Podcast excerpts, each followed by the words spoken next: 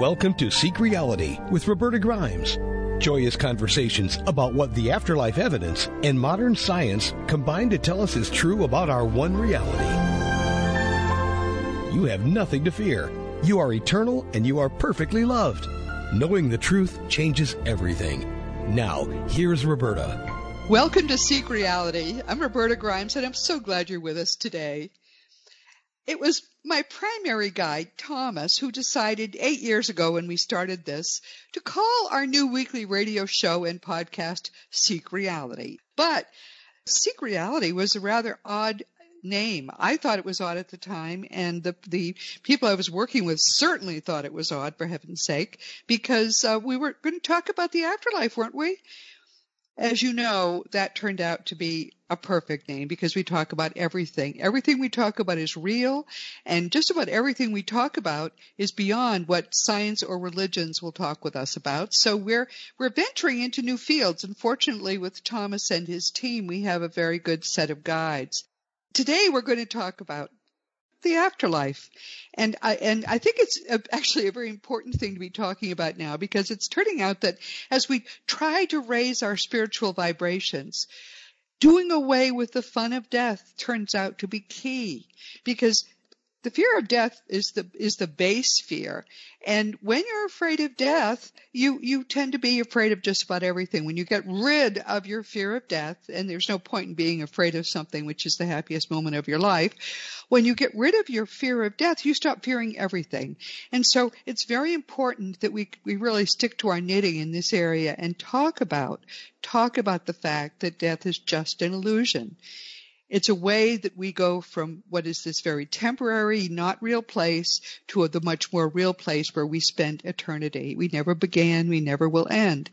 So we're going to talk today with my favorite afterlife researcher. Um, our guest today is Tricia J. Robertson. She's all the way from the United Kingdom and she's with us for the second time. And my first book, as you know, on this topic was called The Fun of Dying, and that, of course, also came from Thomas. But um, Tricia may be even cheekier than I am when it comes to talking about death, as you'll see.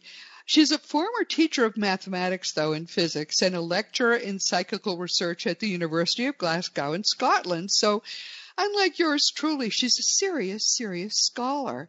She's had some 30 years of experience in investigating many avenues of what really we should stop calling paranormal because, of course, as you know, all of it is just perfectly normal. It's just something that science will never take seriously. But that's going to end soon, I think, where we're seeing some encouragement there. Meanwhile, Tricia is a wonderful, wonderful somewhat cheeky scholar who seriously has researched many of the things that we talk about here.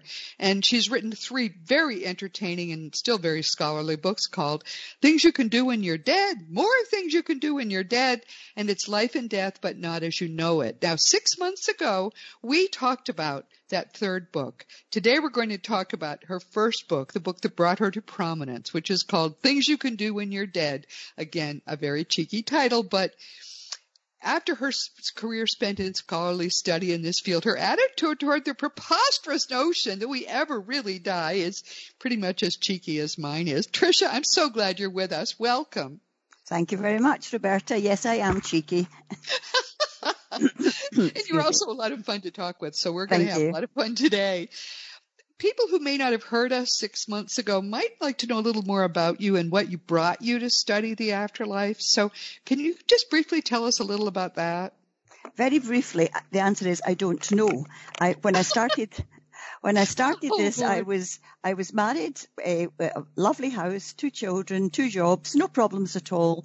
And for some reason or other, I I think I was guided actually by those above to do this. Yes. And then I I, I looked into it, not really believing anything at all. And as I listened to what was going on, I thought, well, let's have a look at this. And I did my own little tests, but nothing significant. And then I met Professor Archie Roy, and Archie Roy, Roy, and I then worked together very, very successfully. And we also we designed more experiments over five years, you know, periods of time, etc. And uh, then I became definitely convinced there was something in it. And of course, you probably know when you start to look at these things, things fall into your way. You don't oh, go, yes. You don't go looking for things. Things yeah. come to you. And yeah. then, like in, in, in the first book, you get someone that phones you up because they've seen an apparition of someone who had died two days before. They've spoke, they have spoken to them, and they, they these people did not know they were dead. Uh, so that, that was right. one of the one of the things that came in my way. And then there was another one with massive poltergeist activity in a school, and so on and so forth. And it, it just once you start looking, then the universe provides you with things to look at. And the, the, the, buzzword nowadays is we talk about survival, and yes, of course, there is survival. And in fact, more and more people are taking it seriously. But the buzzword at the moment is consciousness. Your yes. consciousness survives. Take away the religious connotations like soul, spirit, you know, and so on, ghost, whatever. Your consciousness, the real you that's inside that body, the consciousness that is you, that is aware, that can communicate, that has fun, that has a personality, yes. that survives intact. Yes. Yes. No doubt about it whatsoever. You will be just as cheeky the minute after you die as you are now. right. But I agree with you absolutely with everything you say. And, and I, uh, frankly, your book is, is several years old, isn't it? Like seven or eight years old? The first book was a 2013. The second one was round about 2016, and the, the third one uh, was a last last year sometime. But the, the first book was actually a collection of things that ha- happened to me personally and with Archie Roy and with other people. Uh, that they're actually more or less all of my own personal cases. Of course, there's many things there, of course, that people have never read before. They may yes. have read, they may have read other people's accounts, but I was laughing at your introduction because I always say I am all about the evidence. I keep it real. I don't talk about a, a things are way above people's head. I don't go into any specific theories. I present what happens to real yep. people in real life yep. and seek reality. So there you go. That's right. Exactly. Yeah. That's what we're all doing. I should point out everyone that every good psychical researcher or researcher in any aspect of with this gigantic field. It's as complex a field as is the study of, of material reality. So let's let's mm. just say that we're just on the edges of a very big field. Every researcher I've ever known is pretty much like Tricia and as I was at the start, are skeptical. Because if you are credulous, oh, I can't wait to find this, I can't wait to find that, and you believe everything you find, I didn't believe any of it. To this day, I have to say, Tricia, I don't believe in mediums. So since you have very good mediumistic accounts in your books, I'm I'm interested in talking about you with well, about uh, that with you today yeah. and how you convinced yourself. I don't believe in mediums. I'm sorry, well, it's just far fetched. You, ha- you have to realize eh, this is, it, you know, it's a, it's a den of vipers, this thing that we, we investigate. Yes. You you, there's no such word as a general medium. It, this doesn't work. You can't say every medium is of the same standard. Yep. The, most mediums, in fact, are not terribly good. Let's be honest. Yes. Uh, Yes, thank let's, you. Let, let's be honest. You can get mediums that can insightfully empathize with people and you can gain information from them in that way. But there are what I call the gold standard mediums. There are mediums and they don't necessarily need to be high flowing people that are absolutely amazing. And yes. they can, they can provide information that they could not possibly know yes. uh, in any other way. And uh, one of my favorite cases in the first book uh, of course, the other thing too, of course, is we don't just look at life after death or consciousness after death through mediumship. Mediumship is probably one of the poorest way to look at it, in actual fact. That's but right you do get the gold, uh, the gold nuggets. And as, as, Sir William Barrett said, the only way to disprove the theory that all crows are black yes. is to find one white crow.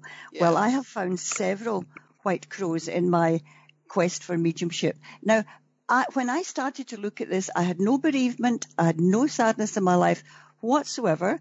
And I don't know about yourself, but once you start to look at these things and your partner is not particularly interested, yes. uh, that's that's quite often the beginning of a slippery slope as far as a marriage is concerned. Yes. and, yes. And that was certainly the case in my case. But once you get past all of that, you realize that this, the things that we are doing is so much more interesting than the physical life. So, so much more interesting. The number of people that have said to me, uh, and this is not being big headed. Your book has helped me so much. It's helped yes. me change my opinion of things. And people that know me, people that even don't know me from all over the world, they say, you know, it's amazing. And uh, one time, I think I'm, I don't know if I told you this before, when I was giving a talk in Edinburgh at the Arthur Conan Doyle Centre, and this really touched me. And this is what it's all about. Excuse me, I'm going to clear my throat. I have terrible hay fever today. I don't know. It's very warm here today. Very warm. It's 30 degrees. That's warm for us.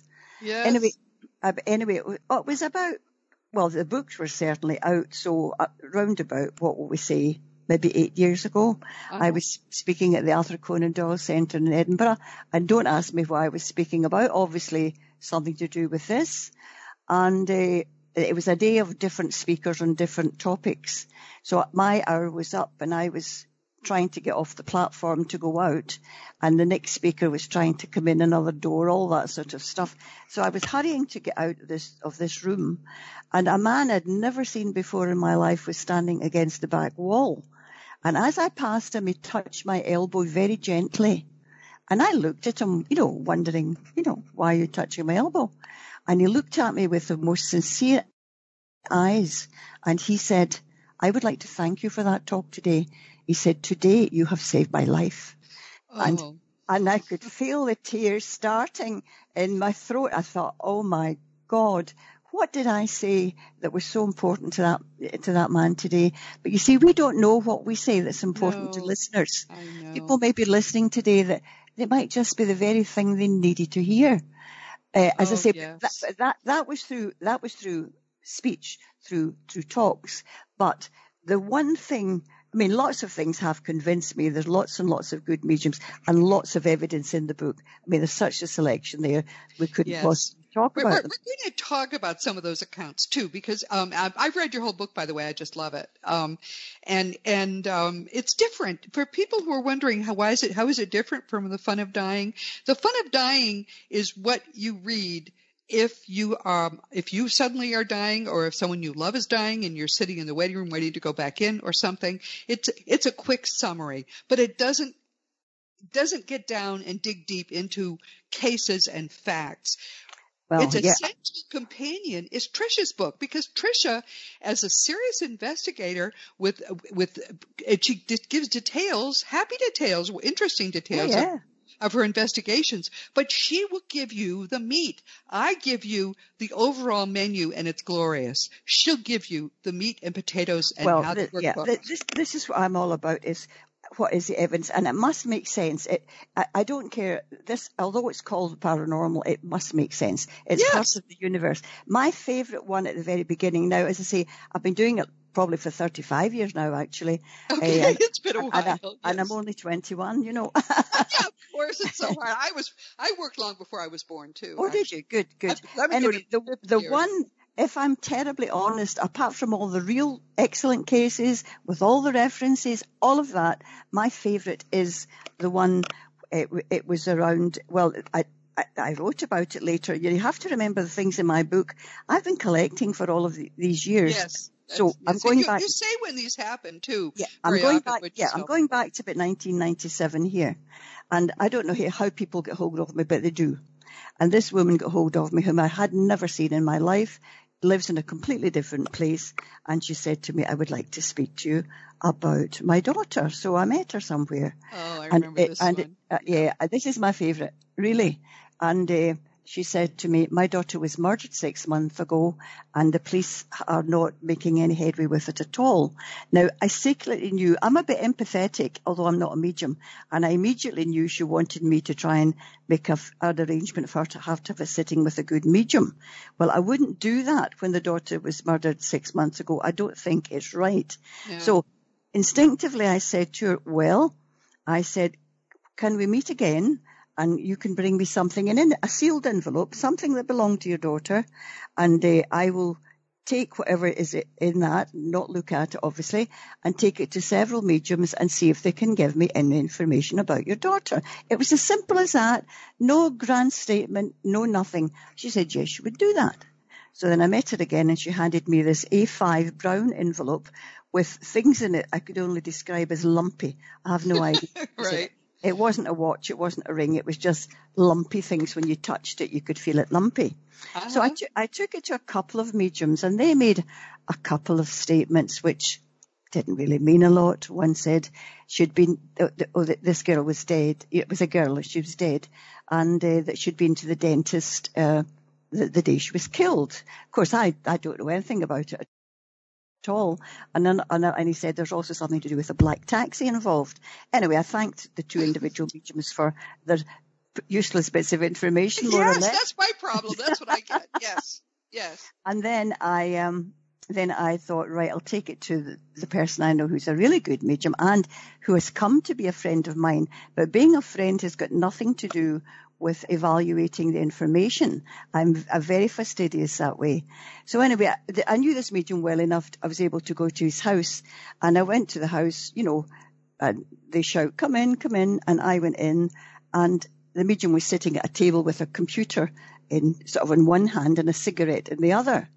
And it was quite a big table actually. And I just plonked this envelope down in front of him.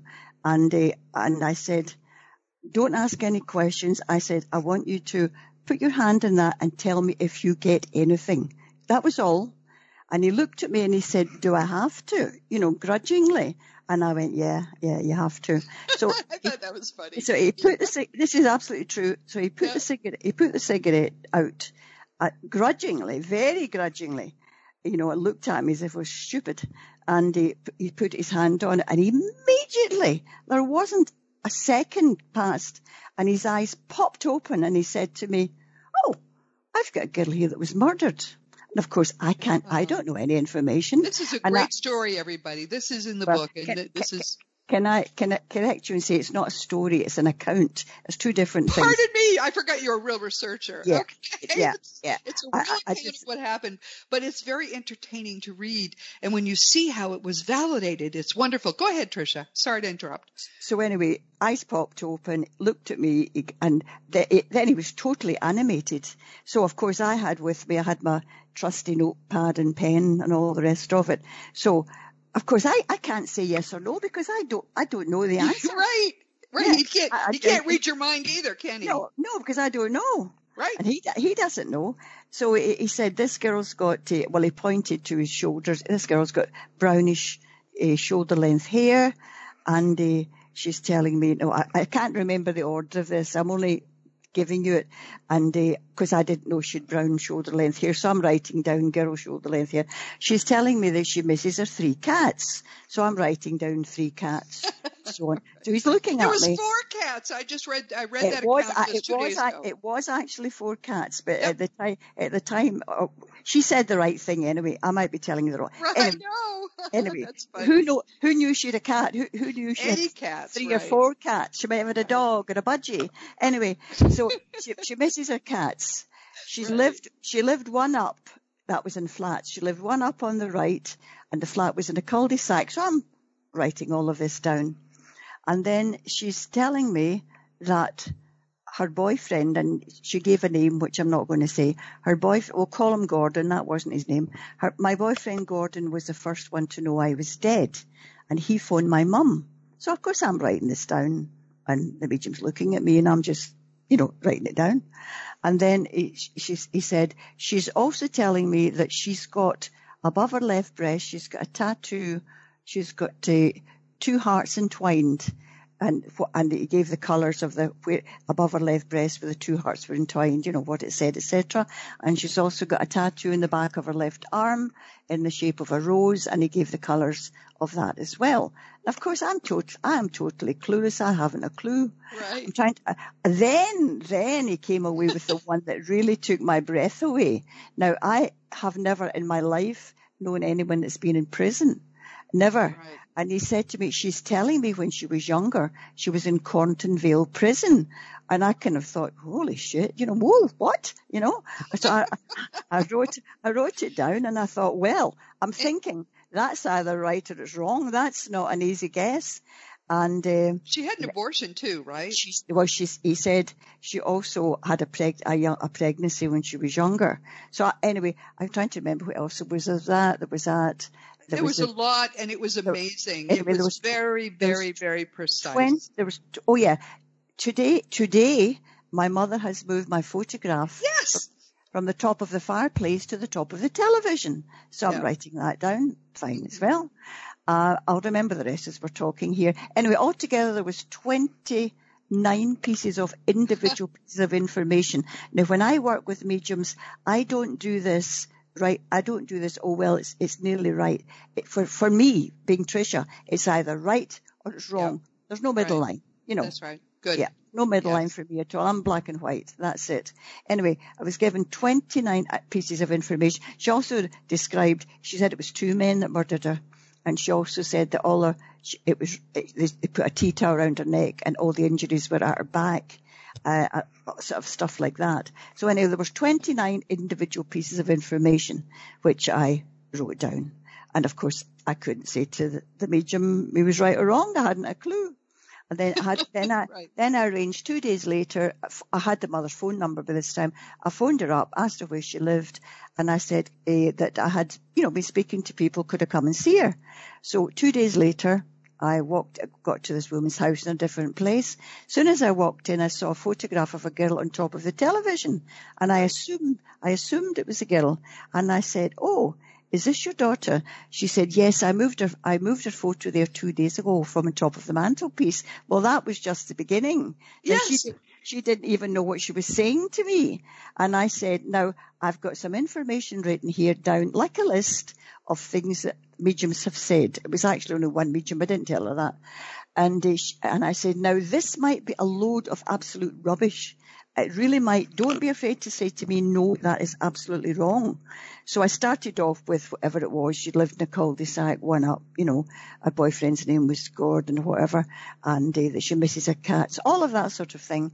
And the tattoos. Oh, the other thing was, uh, the, medium said to me, she's telling me that the account in the newspapers of her death, the clothes she was wearing were all wrong.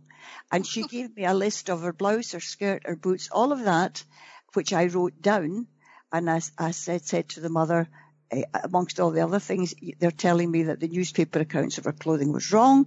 And the, I went through each one and the mother said, that's absolutely correct. So every single thing. Wow. But the only, the only thing I choked at was I said, do I say, uh, she's, that she was, she was in Cornton Vale prison when she was younger. Mother said, yes, that's right.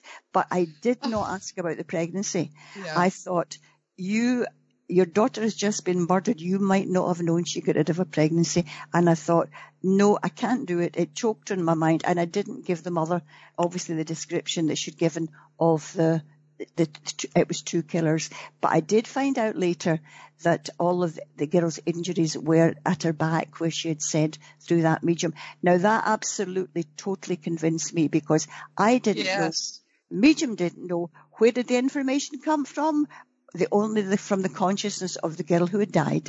Actually, she did, I know it sounds crazy, but she didn't seem unhappy. She she was quite sort of cheerful.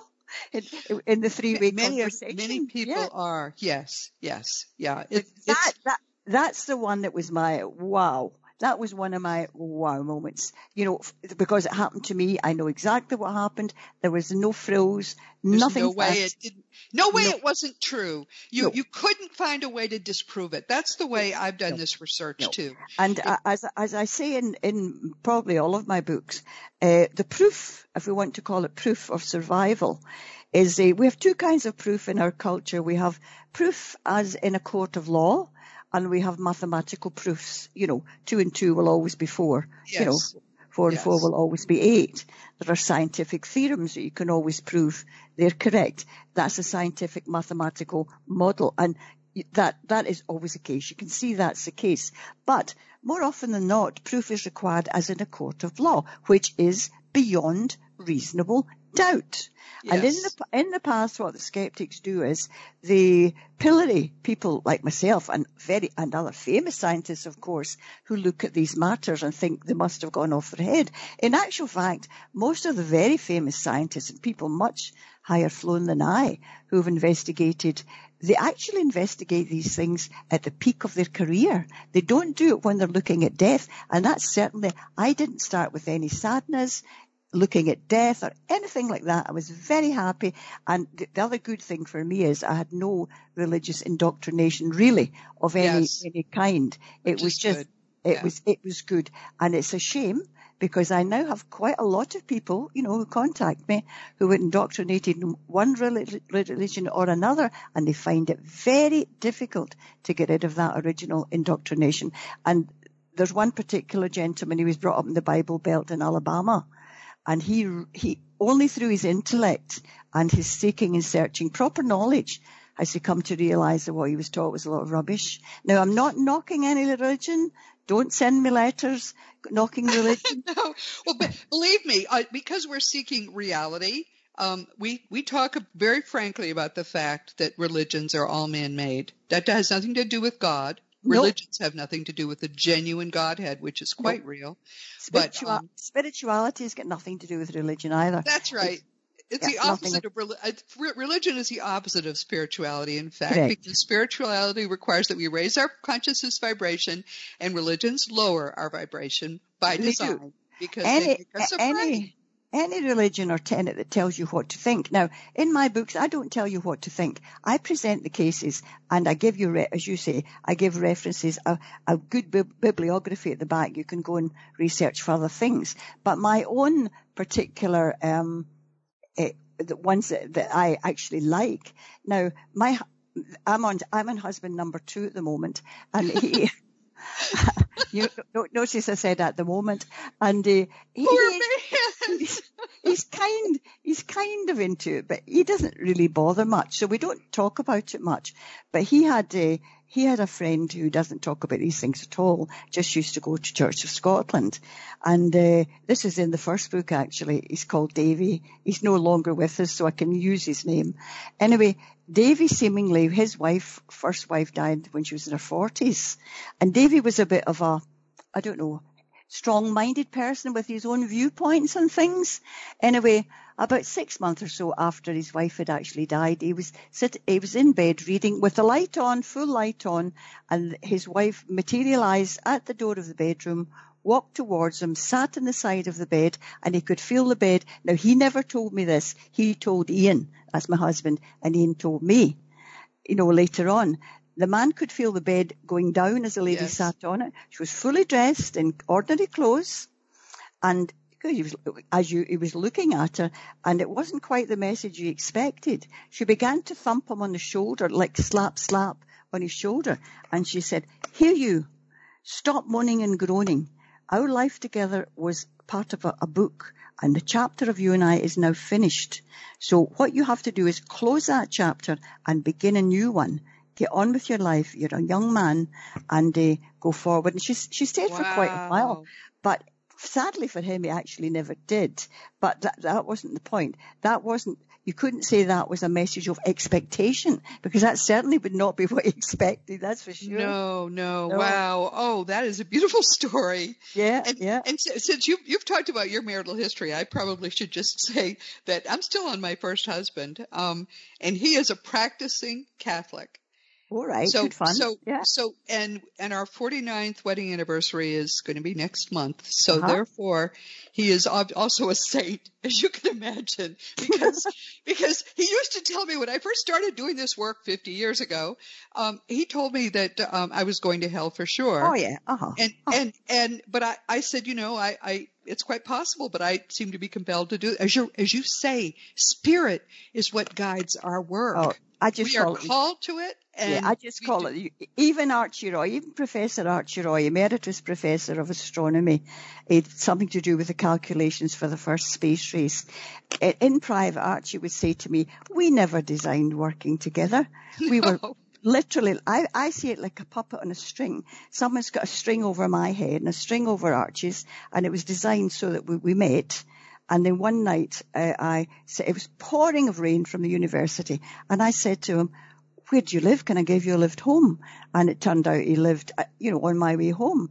And therein, therein began a tale, and then yes. we began to work together. And we, n- you would never have put the two of us together ever. I mean, Yeah. we got on really, really well, and we're very, very, very good friends. And I've had many an excellent message from Archie since he's passed. Very, very, very evidential, because he's still working over there. And then, of course, Archie and myself and an- another five psychical researchers, we formed PRISM, that psychical research involving selected mediums, and we met at Stansted Hall, that's the Arthur Finlay College, and we, we, we thought we would be able to use the people in mediumship, seven of them and seven of us, to design experiments. But in actual fact, it only turned out really that it was Archie and I that actually managed to do anything of note. And Right. our, we, ha- we have our experiments published in a peer-reviewed journal uh, in the, in London, in, in Cambridge University, and no one, no one sensible has been able to to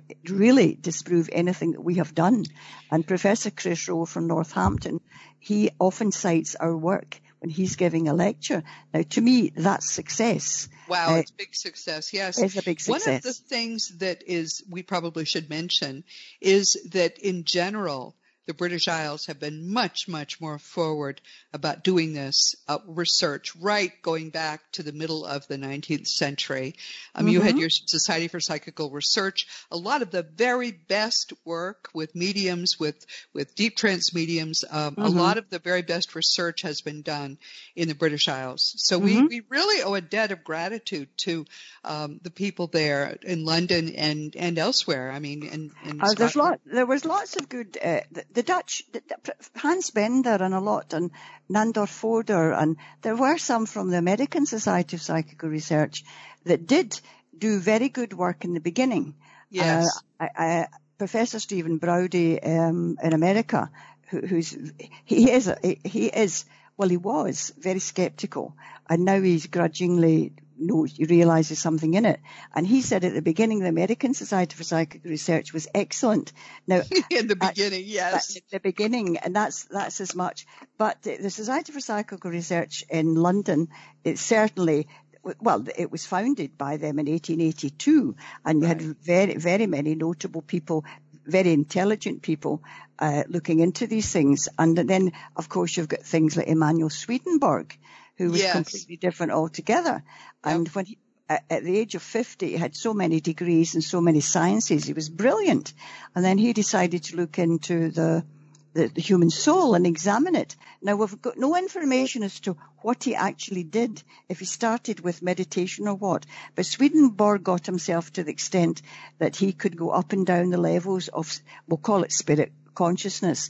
And he Uh-huh. could, he could, much like Carl Wickland, 30 Years Among the Dead. I and love that book. he could, he could he could go up and down the, the levels and see the, the levels. I call it the levels of darkness or light. That's what I call it. It's like, and there's a lovely book that I have, one of the early ones that I read by an, a South African lawyer called Jasper Swain. His boy of 19 was killed in a car. And uh, Jasper Swain didn't have any particularly strong religious beliefs or afterlife. But the boy came back almost immediately to him and was visible to him and was able to have conversations. And the boy said, um, I'm okay, Dad. He said, I was taken out of my body before the, the car crashed. I didn't feel anything at all. So the father asked him what it was like where he was. And he said, gee, Dad, uh, that's exactly what it said. Gee, Dad. He said, do you know there is no heaven, and there is no hell? He said, I'm at a point of where I would call lightness, where the people at my level, we can all communicate. He said, now I can go down to the, the dimmer level, slightly dimmer, and that's okay. And I get down to a certain level of darkness and I've got to scurry back. It's, it's not nice. I have to come back.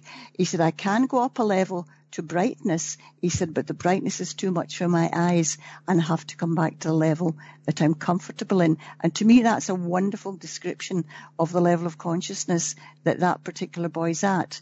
And when his father asked him if there was a hell, he laughed and he went, gee, no, dad. He said, that's a man-made concept made to, made Totally. people people you know conform but it's all about your understanding and your level of conscious growth um none of us really know what happens after that, but I can only say in my work, there's, so many of these cases where the only, the only rational explanation for the phenomena is that the person has actually died. Even at the one poltergeist case where I was a young couple in a new house and we, Archie and I were called out and they were very scared because things were moving in their house. And of course, anyway, it turned out that eventually I worked out, I didn't need a medium, I worked out the, the girl's mother had died before the baby was born. And I said to the, the, the man, was your mother-in-law a kind of interfering person when he was here? He said, oh yes. yes. oh yes. And he, he actually said, he actually said, "Could you not make the old bitch go away?" Oh, and, oh. and I, I looked that, at that story uh, is also in the book. Yes, uh, yeah. And I, I, looked at I looked at his wife, and I said, "Well," and and then I said, and then he said himself, "Ah." The vase in the hall that keeps getting moved is a vase that she bought for us. And yeah. I said, well, I said, well, I can say no more. And then I said, look at your wife's face. And that girl's face lit up she knew, see, the baby was smiling at someone that wasn't there as well. The baby was six months and uh, the wife went from pale, ashen pale to having full colour and smiling. And I said, look at your wife's face. Now she knows her mother's there. She's a happy lady. I said, I said, possibly could bring someone, ask the mother-in-law to go away. I said, but at this moment, no. I said, if you have problems, get in touch with me again in the future and I can bring someone along and we've never heard anything. Because as you know as well as I do, they just want to be recognised and That's they just right. want, they they just they usually go away. Yes, yes. well, not always, but yeah, yeah, they can be persuaded. It- I, I think of it as the postcard phase. For when people have left people behind who are grieving and who loved them, very Uh-huh. often they want to send a postcard or two home. yeah, Once, once it's recognized, oh, it's a postcard for mom. yeah, My mother was so busy giving signs for about three days. I've never had a single sign since. And that's I That's think right. is relatively common. I should just mm-hmm. say about this book, for people who are interested in knowing what some of the phenomena are, not only are all of these personally investigated by Tricia, who is a skeptic, but in addition, she really Well, goes through I, the can I say, can I say, an open-minded skeptic, I had no opinion one people way or who are the not open-minded are not skeptics. They are Correct, debunkers, and there's a whole stupid group of those people. But anyway, so th- these are the chapters, and each has a bunch of stories. There's uh, well, he- she talks about death briefly, but then appar- apparitions, all different ways people have seen dead people. Very often they materialize only at the top, or maybe sometimes down as far as the, the legs. But um, but nevertheless, these are real, and uh, because I've been doing so much studying, I know that the stories are exactly like the other stories, only they're different stories, different experiences. She talks about poltergeists. I learned more about poltergeists from you, frankly, than I have learned elsewhere, um, and I I thought uh, your stories were excellent. Hybrid cases. Explain what hybrid cases are, and then we'll go on to talk about the others. Well, you can get a case where you've got uh, some. I, I, I don't like the word poltergeist. It, it, go, it conjures up someone in a white sheet or something like that. Yes. I, yeah. I will talk about poltergeist activity, and by that I mean things like even like the movement of the vases in that last account. yes. Well, you you've got cases like the Shantarin where there was lots of physical things being moved, but there was also apparitions involved at other times as well. So you've got the two things going on at the one time. You've got lots of movement of objects and you've got an apparition along with it. That's a hybrid case. That's a hybrid, right? Yeah. Okay, and then just to finish it quickly, she talks about drop-in communicators. You know, Mhm. you're, you you go to the medium because you want to talk to your mother who's dead a long time, and some stranger, maybe who just was killed in a different place in the Mhm. world, even suddenly Mhm. shows up, is able to get through to the medium and to you. And none of you know what's going on, but then you do the research and you find out that person died. And in Yep. fact, the story was true. That's a drop-in communicator. And It then is. she talks about mediumship, of course, and me- reincarnation.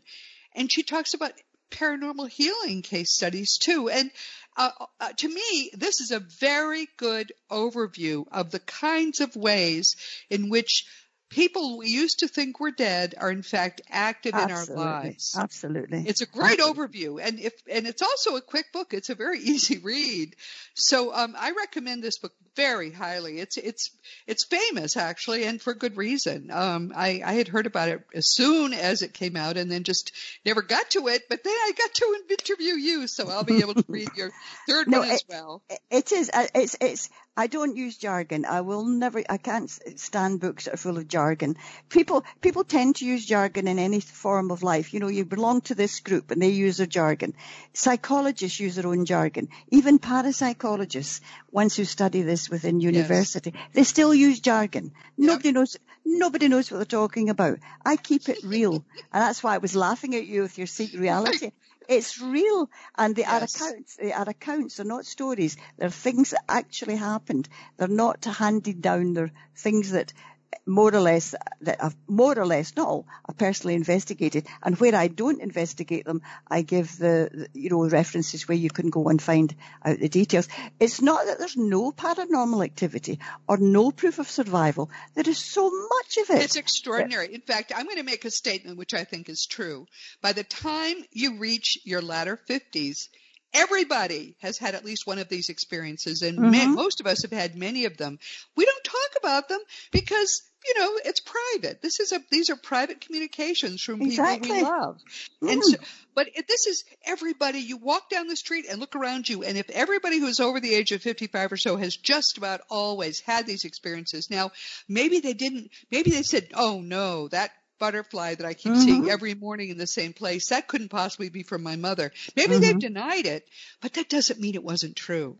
It was Yeah. absolutely a message from someone who has died. And if people are more open-minded, but that's my second book, um, the, the fun of staying in touch. People who are who know what the signs are likely to be and are oh, oh, you wouldn't believe all the things my mother did in the first two days. It astonished me because it was the first time I'd ever had somebody close to me die and do this. But it's just spectacular what they do to try It to make sure we know it, it is it that is you're okay. with me, my, my mother didn't really understand this. She didn't. I've had her back since, of course, and now she understands. But uh, it was all electrical stuff with me a few days after my mother died. because that's I'm right. not, I'm not a medium, and it was stuff Very that common. it was stuff. I don't really talk about that kind of personal stuff much, but there was no way these things could have happened. It just Yeah. wasn't possible. And uh, they just, they just, it's usually, first of all, as you say, so, they just want to say, hi, I'm here and I'm okay. Postcards from from them. Yeah. yes, but you, exactly. you get uh, it's just an acknowledgement, I am okay, but I've you arrived also, safely. Yep. but you, you also get people on earth who uh, don't want to use the word, they wallow in their misery of someone who's passed over. I know that sounds unkind, but they've, they've got, and they usually are sad for themselves. Obviously you're sad It's for, selfish. Thank you for saying that. I would you. love to be able to say that freely. Yeah. Thank you for saying it. I think there's a lot of that. It Uh, weighs on our loved ones. They have gone to a beautiful, happy place and Yeah. they love us and they see us mourning and miserable. And it weighs them down and it holds them back. So let's be frank about this. It's our responsibility to learn the truth about death, every single one of us, so this never happens again. I'll t- I have to tell you about my mother. The first time I didn't talk to her for, through a medium for years. I didn't need to. And finally, when I went to a medium about really thinking about somebody else, my mother came through. She was, she sort of was the master of ceremonies. And the first thing she said, this was a very excellent medium. The first thing she said was, you were right about everything, which I thought was hysterical because she would never listen to me when she was alive. Yep. And she waited, she Mhm. hung on until she had no activities of daily living because she couldn't quite believe that she would survive. And yet now she's, she tells me that she spends all her time or a lot of her time just traveling and making sure I was right about every single thing, which I think Well, is funny. I mean, you're, once a mother, always a mother. That's what you I've- do. Well, I had, I had a funny one with my dad if I've got time. My dad died when I was 13, so obviously I knew him, but I didn't know him all that well. And he, he had actually, he had a very slow growing brain tumour from when I was nine. This is, this is actually quite a happy story. Anyway, so it's a very long, out really well, yes, for being a happy story. Yeah. Yes. So anyway, it's a very long time before, you know, from when I'm 13 to when I started to look at this. So I went for my first reading uh, with just out of curiosity, with no expectation for anything. Uh, that was about 1983, I think. And I got a lovely older lady who did tell me quite a few things. And she's the one that said to me, now remember, I've just started. I know nothing. And she said to me, one of these days, my dear, she smiled and she looked up. One of these days, you're going to be st- talking to thousands of people. And boy, and boy, when you, when you speak, will they listen? Well, I didn't, I didn't, I didn't bother with, I didn't, I just, this is my first reading, but that was okay. And at that point, my dad did come through to say hi and that was fine. The second reading I had was with a man called Bill Landis, who was a record producer, and I think in the 60s, and he produced Paul and, Paul and Barry Ryan, if you remember them. And anyway, so he was a completely different type of medium altogether. And he said, the way I work, he a small table and he held my hands over the table. And my dad came in and he said, oh, I've got your father here. And your father's telling me that he hangs around, he keeps looking after you because he wasn't much good to you when he was alive. So he's keeping in touch to see how you're doing. And I thought, well, that's, that's nice, you know. Very nice, yeah. And then, then he said, your father, he said, I don't know whether to say this or not. I said, go on. He said, your father's telling me, did you know your mother had three chances to remarry? She was 39 when my dad died. Yeah. Did, uh, did you, did you, did you know your mother had three chances to remarry after he died? I said, well, I certainly knew about two of them. The third, yeah, yeah, possibly. And then there was a pause and he looked up, said to my dad, I can't say that. I said, go on. What's he saying? And he said, your father's telling me that it wasn't so much out of loyalty that she didn't want to remarry. She just couldn't be bothered. She couldn't be bothered. That's and, why my mother-in-law said that to me too. That, that, my mother used to say, oh, I don't want to get married again to wash anyone else's okay. shirts and socks. But Oh, that was hilarious. That is hilarious. That is just funny. her. Yeah, I am so happy talking with you. I love the way I, every American listening is saying, "Oh, what a beautiful accent!" That we we all love the way you talk. but more to the point, I feel as if I've met a kindred spirit because we both have the same attitude and we have yep. a lot of, I think, a lot of the same discoveries that, that we hold in our secret hearts, which is a, to me, a beautiful feeling. Oh. Um, but we'll have ch- another chance to talk in a few months and I'm, I'm excited and looking forward to that as well. What do you want people most to take away from our conversation today? Well, consciousness, I will call it consciousness. Uh-huh. Your, your, consciousness, the real you, never dies. You are the same level of consciousness the minute you after you die as to, the minute before. And if people are worried about people with Alzheimer's, do not worry because yep. people with people with Alzheimer's are more often while they're still alive in spirit world than they are here. And uh, some people can immediately be clear of mind consciousness when they go. One or two might need a few days rest to realize that they're okay. When people, it's like when you're born in this world, there's a midwife brings you into this world. Some people need a midwife when you go to spirit. Some yeah. people can go straight to spirit and know immediately where they are. So, so you want people to know our lives are eternal, which is absolutely. That's what I say every week. Everybody, people, never forget you are a powerful, eternal, eternal being. You never began, you never will end. When you know that, your entire life will be transformed. Exactly. I don't know if you've if you've got your website or my website, but uh, people, if they want to contact me, they can get me through my website. It's think, Trish. Tricia, are you still on Weebly? It's Tricia Robertson at Weebly. Uh, yes, this will be on in the notes to everyone, so you'll fine. be able to, that's, that's to get in touch yeah. with her. And she's yeah. willing to have you. So for heaven's sake, she's oh, a yeah. wonderful person to have for a friend. We, we have almost no time left, but consider yourself hugged, my dear, across the pond, and I'll talk mm-hmm. to you again mm-hmm. soon. Absolutely. See you all in December. yes. Um, in fact, I think it's the first, it's going to be broadcast. It'll be the first one of the new year. So we have that oh, to look right. forward to in 22. right. Okay. Everyone, meanwhile, our guest next week is Louise Hauck. Louise is an intuitive spiritual counselor, author, and speaker, and she's written a lot of books. But next week we're going to be discussing her most recent book, which I think is important. It's called I'm Still in Here, Intuitive Assistance for Caregivers Tending to Those Who Can't communicate. This is an important topic. We've never talked about it before here, but it's very close to my heart because my father-in-law spoke to me perfectly clearly one day when he was totally gone with Alzheimer's. This is a very complex situation. We know, um, as as um, uh, Tricia alluded to briefly, that people who are who are um, totally gone with with Alzheimer's. Their minds are perfectly fine, and as they separate from their bodies, very often there is a phenomenon which scientists know all about called terminal lucidity, Yep, and they'll yep. sit up and they'll start talking normally. We're going to talk about all of that next week. Nearly all of us at some time in our lives will know or love somebody who has a damaged brain in one way or another, and it's very important that we know a lot more about their situations so we can be as loving to them as we would want to be. And of course, this week we've been talking with Tricia Robertson. All I could tell you is you should read her book. It is simple, it is brief, it is factual, it is entertaining, and it's fun. It's the kind of once in a while I'll say you could read this like candy. You could read this like candy, but it is has got more nutrition in it than any any meat you have ever ever eaten or vegetable. Never mind. It's called More Thing. No, it's called Things You Can Do When You're Dead. It will whet your appetite for a few months from now when we talk about more things you can do when you're dead. But this has been just delightful, and I just urge you to to read her book. As you know, I have a bunch of books too. We don't have time to talk about them though, but at robertagrimes.com you can find them all. And if you want to talk about any of my books, you know you can just go to the green contact block on robertagrimes.com and uh, send me an email. Um, every day I hear, as Tricia was saying, doing this work is so wonderful and addictive because we hear from so many people who say that we have changed their lives. I get those emails every day. and they are the reason why I want to get up in the morning.